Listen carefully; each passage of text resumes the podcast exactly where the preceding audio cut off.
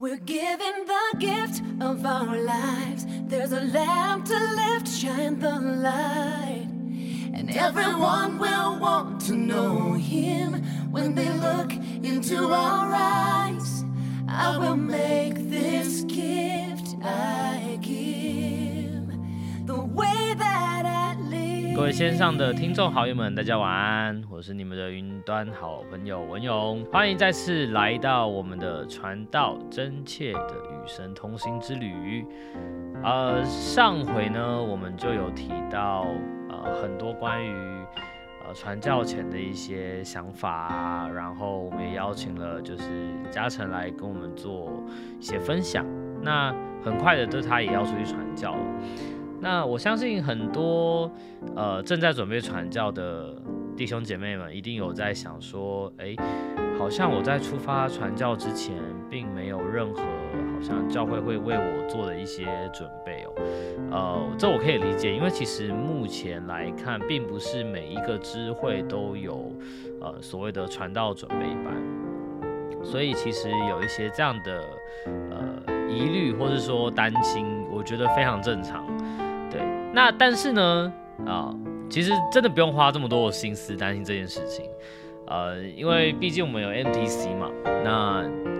你要学到的很多的东西，其实在 MTC 你都会有非常非常多的时间可以学，因为基本上这接下来在你传教之后的，呃，当然看情况，如果你要去国外传道部，时间会久一点，但如果你是用台湾，就是你用你是要在台湾传教，用国语的话，那接下来大概就是三周的时间。那如果你在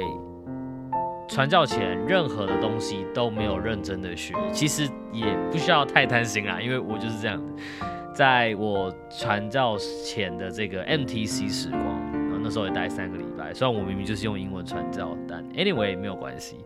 呃，其实你会有非常非常多的时间，然后可以去了解你接下来所要教导的呃这些内容，所以啊、呃真的不用太担心啊，因为基本上你就是除了睡觉、吃饭以外，剩下的时间。呃，你只会做两件事，一个就是呃研读经文，另外一个就是教导。好，那礼拜一的 P day，就顶多就是稍微放下放放一点时间在运动啊，然后可能稍微就是在你的房间里面写写信啊，这样子。好，所以你会有大把大把的时间，真的不用担心。但 anyway，如果你还是非常的担心接下来，呃，就是你可能会传教会有很多害怕的事情啊，那没有问题，这也是为什么我们要录制这个频道，就是要帮助你们，呃，就是在接下来的传教的过程之中，能够呃了解到一些资讯，然后是可以，或者说甚至说我们可以说是福音上的一些课程，就是要来帮助你们了解。自己接下来两年跟一年半的时候，你所需要做的事情。OK，Anyway，、好，说了这么多废话，其实我们现在就是要进入到传教士的课程的部分了啦。没错，那呃，讲到这个东西呢，其实传教士的课程它有分大约是五个不同的课程，还是六个？好，数一数就知道。第一个是复兴的福音，第二个是救恩计划。第三个是耶稣基督的福音。好，那接下来的四跟五呢，相对来说，它是一个比较小一点的课程。那有贞洁律法，然后以及这个十一奉献和守安息日。那呃，当然还有我们说到所谓的那个智慧语，对，那也会是其中一个课程哦。对，好，那这样算下来应该是六个。好，好。那我们今天呢，就是要来讲第一个课程啊，就是耶稣基督复兴的福音。好，哎，对了，在我们开始之前，我要先特别强调，这这课程呢，其实并没有一定要照这个顺序，所以其实很多时候在传教这个期间啊，还是要看你所教导的对象啊，你们会遇到什么样的对象，然后来调整你这个课程的范畴。OK，顺序也是可以做调整的。但是呢，就是为什么会这样子排，还是有一些些原因的。OK，那呃，如果接下来你继续听我们的线上福言 Podcast，你就会开始领略出这个所谓其中的这个各种原因。OK，好，那嗯，我们先聊聊第一课好了。啊，其实呢，这个王王老师有特别跟我说，哎，我们其实不用上课，我们就是跟你们聊聊天。所以，呃，我们就是会聊聊，就是复兴福音里面到底主要我们是在讲什么样子的东西。OK，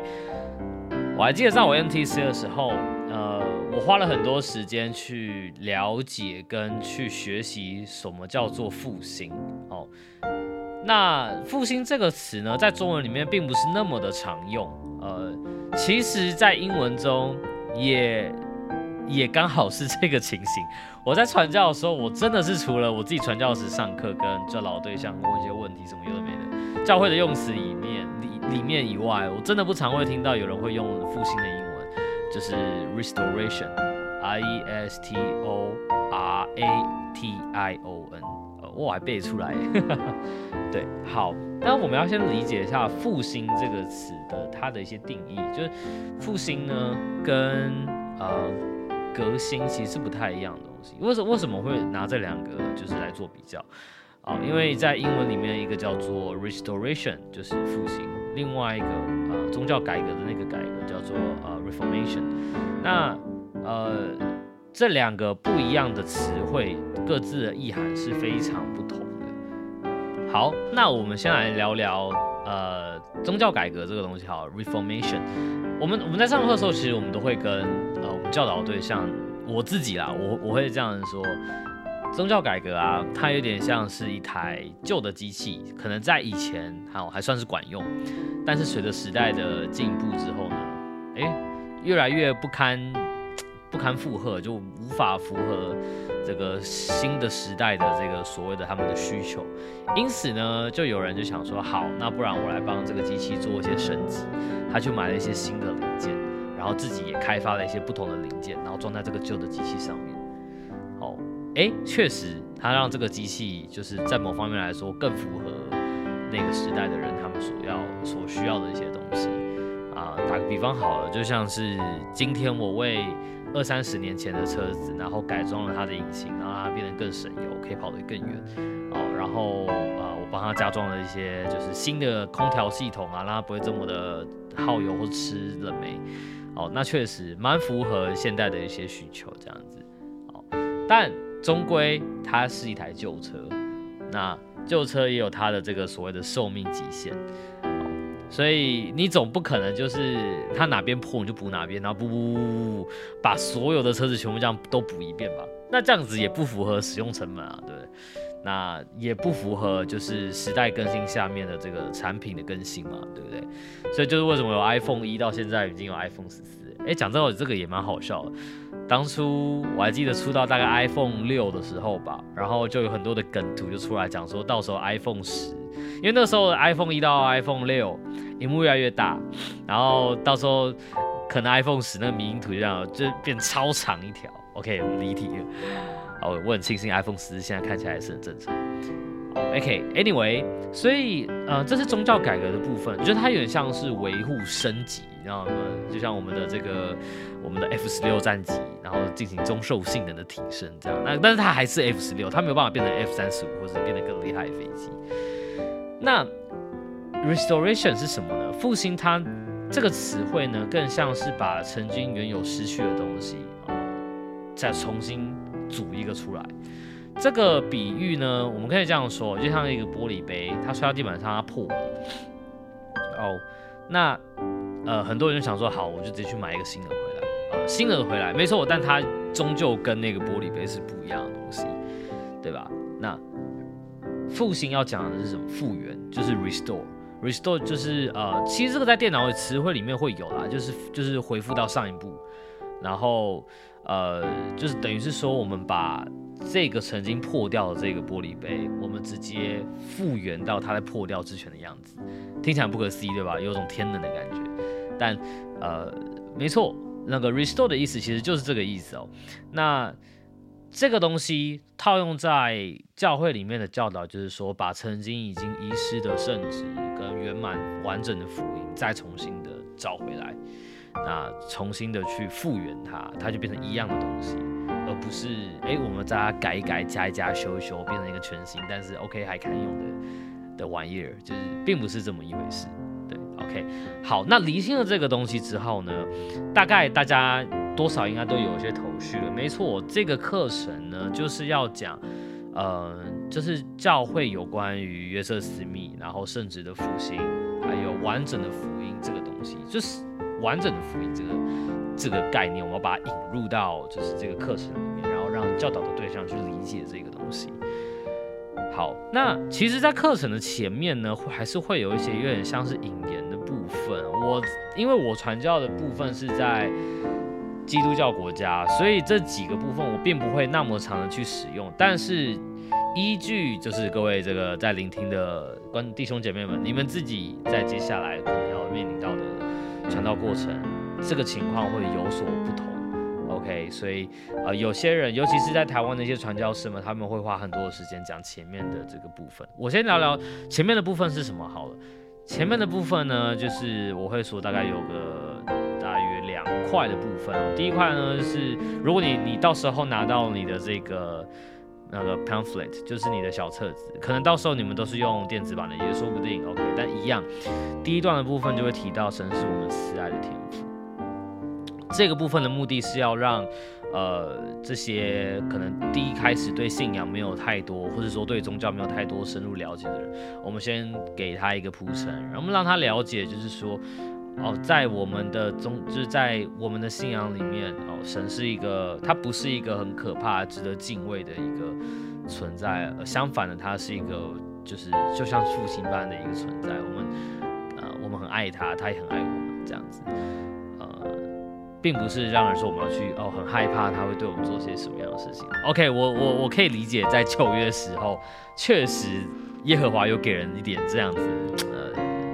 敬畏的感觉哦。但我们也可以看到，在新约之后啊，救主其实并不是以这个样子来呃教导众人。好，所以其实神在我们的这个呃教导里面，他是。慈爱的，充满仁慈的。对于很多不同宗教的人而言，其实这件事情是很难以想象的。如果今天你接触到的宗教是，呃，可能是印度教啊，或者说不同的其他的一些教派，其实你会发现他们的神是有一点，哎，很可怕。你只要一做什么事情，啪，然后就就被惩罚。对，那这个部分是我们会希望去帮助这些教导对象们去做一些厘清。OK，好。接下来呢，我觉得有个部分很有意思哦。他这里有提到这一段啊，他就有说天父为他的儿女提供了一个方法，使我们能在今生中成功，并且回到他面前与他同住。OK，同住是什么样的概念呢？其实下面的这个经文研读啊，呃，蓝色的框框这里哦，其实里面呢就有一节经文有提到这玩意儿，就这里提到这件事情哦，是什么事呢？我们可以来看一下。其实呢，他就是在马太福音的第五章四十八节里面就提到这件事情。那个时候是救主的教导，他就说：“所以你们要完全像天父完全一样。”哦，这什么意思呢？简单来说呢，就是希望我们之后能够像神一样，然后拥有完美的骨肉身体，然后并且知晓就是所有的事情，哦，就像天父一样。OK。那当然，从同样的，在很多的宗教里面，并没有这样子的观念，就连在许多的基督教会里面，也并没有这样子的一个教导。所以在你如果碰触到一些基督徒的时候，这个部分呢，你可能要稍微花一点点时间去呃去解释哦，除非呃他也认同这个东西。那但是呢，你可以就轻轻的带过，也没有问题。对，只是你迟早要解决这个问题哦。有有些传教士或是。呃，成员受洗的成员之后并没有意识到这件事情，然后就很震惊这样。OK，好，那讲完了这一段呢，我们进到下一个部分，福音为家庭带来祝福。其实其实这个应该算是我呃最少会提到的部分，但是在某一些某几个课程里面，其实它反而是非常重要的。就是很多我在传教时候接触到的人，呃，因为家境就是经济状况都都不太好嘛，所以呢，很多时候都会觉得啊，那我好像学习福音就，我我跟随神好像也没有为我的生活带来什么样的祝福。其实其实这个论点很多人都有这样的情况，就是呃花那么多时间上教堂，我也交十一奉献，可是我的生活好像并没有变得比较富有，或者说变得比较好一些。所以这个时候呢，我们会花一些时间去聊这个部分。那这个呢，就是我我我觉得我只能这样说，在很多情况之下，我们需要去了解，先去了解我们自己从当我们拥有这样子观察的能力之后，其实这个部分就可以很明白的分辨出来，就是说，嗯，为什么这些人看不见他们生活中的祝福，就是在为了跟随福音这件事情上，好，那一定是有些事情他们呃。做的方式错误了，或者是说，呃，他们其实已经拥有了，只是他们并没有看见。那这个呢，就会需要各位准前的传教士们，啊，或者是那些啊，们说我们这些反传的好朋友们去帮忙去帮助他们去了解到这件事情。其实老实说，这一块呢，会为后续的呃课程，我觉得某方面来说奠定下一个基础，就是他这些教导对象们会知道说。OK，我之后再花时间跟你们一起来学习这些东西，对我最后都会是有帮助或是有祝福。不论我现在到底相不相信你们讲的东西。OK，好。然后那再来，我们就进入到了接下来，我觉得会比较呃，算是一连串的一个部分哦。那主要分成呃四个部分，然后外加摩门经。好，第一个是天赋和先知。哦就是比如说讲先知跟福音起来，再来是耶稣基督，好，再来呢进入到大叛教，最后会讲约瑟斯密复兴福音这件事情，好，那最后呢在课程结束前，我们就会约略的去提到末门经这个东西，所以接下来呢总共是五个部分，那呃我会说它是一个四加一的概念，或者怎么这么说呢？其实有时候末门经它。这个部分，我们有时候我自己我们在上课的时候，并不会先把它拿出来提。那有提的时候，通常也会是说，哦，呃，你要怎么相信我们今天讲的东西？然后我们再把墨镜拿出来跟他们聊，哦，这是一个什么样的书？然后它里面是什么样的内容？那但是详细的东西，我们会再花一堂课的时间，然后帮助他们来了解。OK，哎，其实我很压抑，讲这，我想跟你们分享，就是我在传教的时候。呃，当地的人其实对于《墨门经》的接受度意外的蛮高的，我我我还蛮讶异的啦，就是我还真的没有遇到过，就是那种说我只读圣经，我不读其他经文，这些都是邪门歪道这样子，我还没有遇过这样子的人，就连我想象中会比较固执的教会的那些人，也并没有出现这样的事情，所以我其实对我来说，这是一个很特别的经验，在让我。呃返乡之后也花了很多时间去思考，就是为什么我以前这么害怕去讲到这个这个东西。对，OK，好。那我们回到四加一的这个四哦，那它其实一个很连贯的一个叙事的一个历史过程。哦，那我这边呢就不会花太多的时间去讲，这个就是有待于各位在做研读的时候提出。然后呃呃提出就是你们的问题，当然我们如果有时间，我们就会再做一点时间，然后我们就会再做一集，然后来回答各位心中的一些疑惑。OK，好，那第一个部分啊，福音起跟福音就是启示这个东西，呃，这个部分主要其实要教导先知以及福音起这个东西的概念。那呃，我们在传教的时候，我们很常会用这个比喻哦，就是我们会握拳，我们就是一个传教士握紧两个拳头，然后叠在就是上面，所以就是拳头叠加，中间夹一支笔。那上面的拳头是神，下面的拳头是先知，然后我们就会这样动来动去。那你会发现，当然了，你因为两只拳头握着一支笔，你是会一起动的嘛。那先知死掉之后呢，呃，这个上面的拳头就没了。那上面的拳头是负责带动笔的那一个。所以少了那一个呃拳头，他离开了之后，下面的笔就没办法动了。我们通常会用这个比喻来，就是教导说先知它的重要性。OK，但这个部分你可能要稍微注意一下，就是有一些教会会提到说，哎，那有什么呃，我们教会的人他也是自称先知。这样，这个部分呢，你就需要用圣旨这件这件东西去跟他解释。那最我觉得最重要的部分呢，就是在解释，呃，为什么我们会需要先知？然后先知是一代一位，一代一位。那呃，为什么会同时会有一时多位先知的情况？通常的原因都是因为他们在不同的地区哦。如果你是在古代，你这些地区他们因为彼此的交通不发达，所以他们会需要不同，就是需要神会需要安利多位先知，然后来同时照顾这些地方的教会的成员哦。但他们不会去碰触彼此的辖区，你可以这样讲。OK，好。那这个福音起呢，它就像是呃拥有权柄的人死掉之后，就会这个权柄被拿走，然后这个福音期就会结束。好，详细的福音起呢，哦，就是呃邀请各位去稍微看一下这个《教育和圣约》，还有《五家珍珠》，里面会有提到，忘记是哪一本了，但我我我我很确我很确定，其中有有有一本书是有提到福音期的呃每一个福音期的开始跟结束。那这个部分呢，就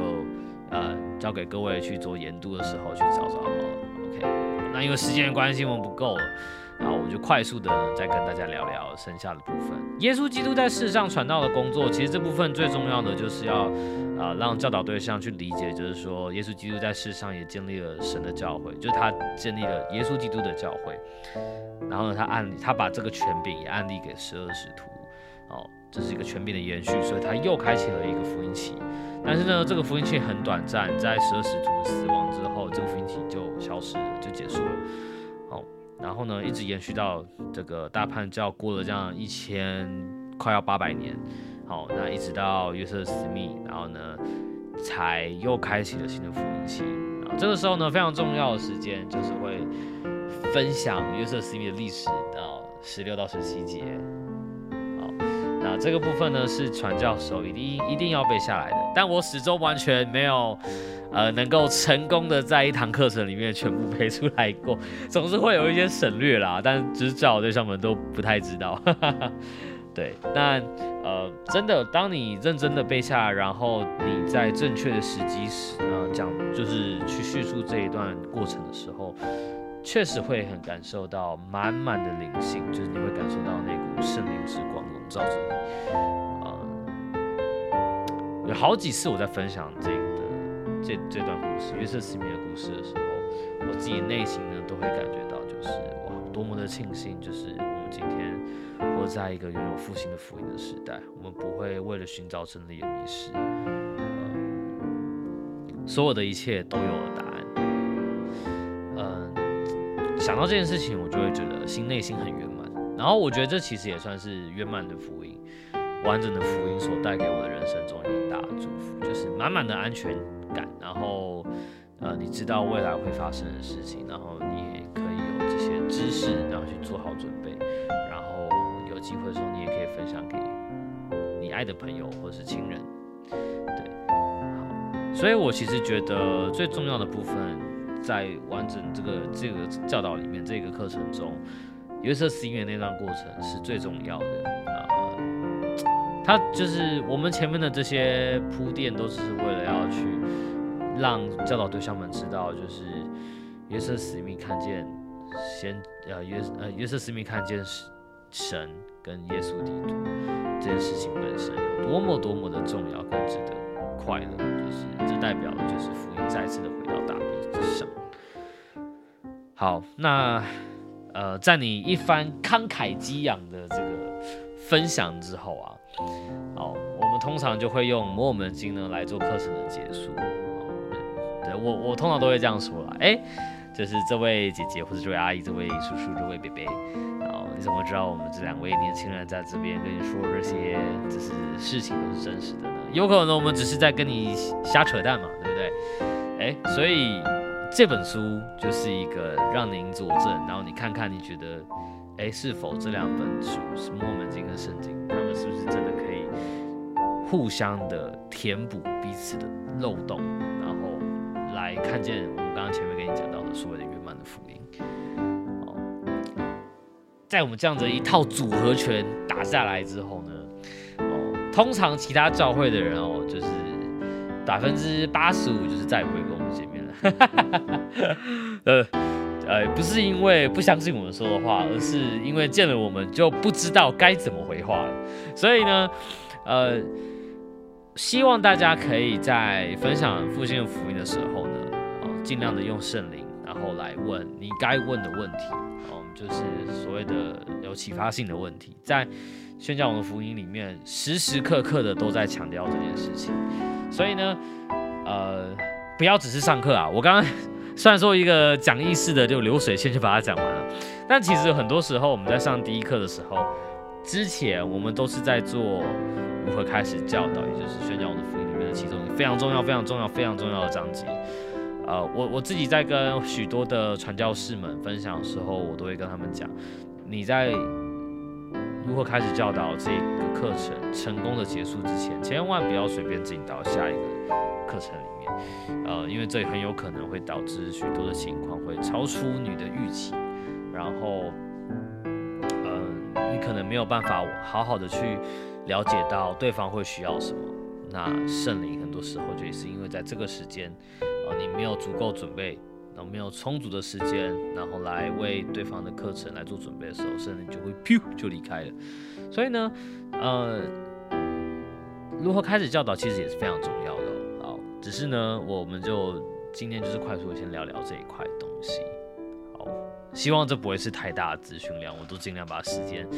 压在一个就是一个纲要啦，让大家可以稍微理解一下。希望这样不会太像教课的感觉，不然王老师听了这节课又要生气了。好，那最后呢，在分享完《魔本经》之后呢，我们要现在我们要关大门了。我们不是关他们，就是我们要结束这门课，一定是用祈祷来结束嘛。这个时候呢，我们顺便跟教导对象来分享，祈祷是一种经由圣灵认证的方式来了解、验证，们这些分享是不是真实的。其实我觉得这是最有利的部分啦，因为毕竟所有人说的话，我们都无法真正的去判别说是不是真实的，只有神可以证实。所以呢，我们就是邀请他们去问神，就这么简单。剩下的答案呢，就是端看于他们有没有做祷告。哎，我在传教的时候，我所有教导的对象啊，要么就是没有做祷告，要么就是做了之后，然后呢，都是告诉我们，抱歉，我已经有去别的教会了。好，希望大家可以就是在传教的时候呢，也能够就是帮助大家，帮助这些人，然后他们让他们就了解到这个事情的真实性。当然，选择权依旧是他们的，但你可以做好你你能做好的部分。OK，好，这就是复兴的福音。哇，我花了好多的时间都在讲一些废话，我真是抱歉，对不起各位。好，然后其实关于复兴的福音呢，还有非常多的经文，就是都在每一个大段落的经文研读部分。非常非常重要，我邀请各位，就是在准备传教的时候，尤其是你在 MTC 的时间，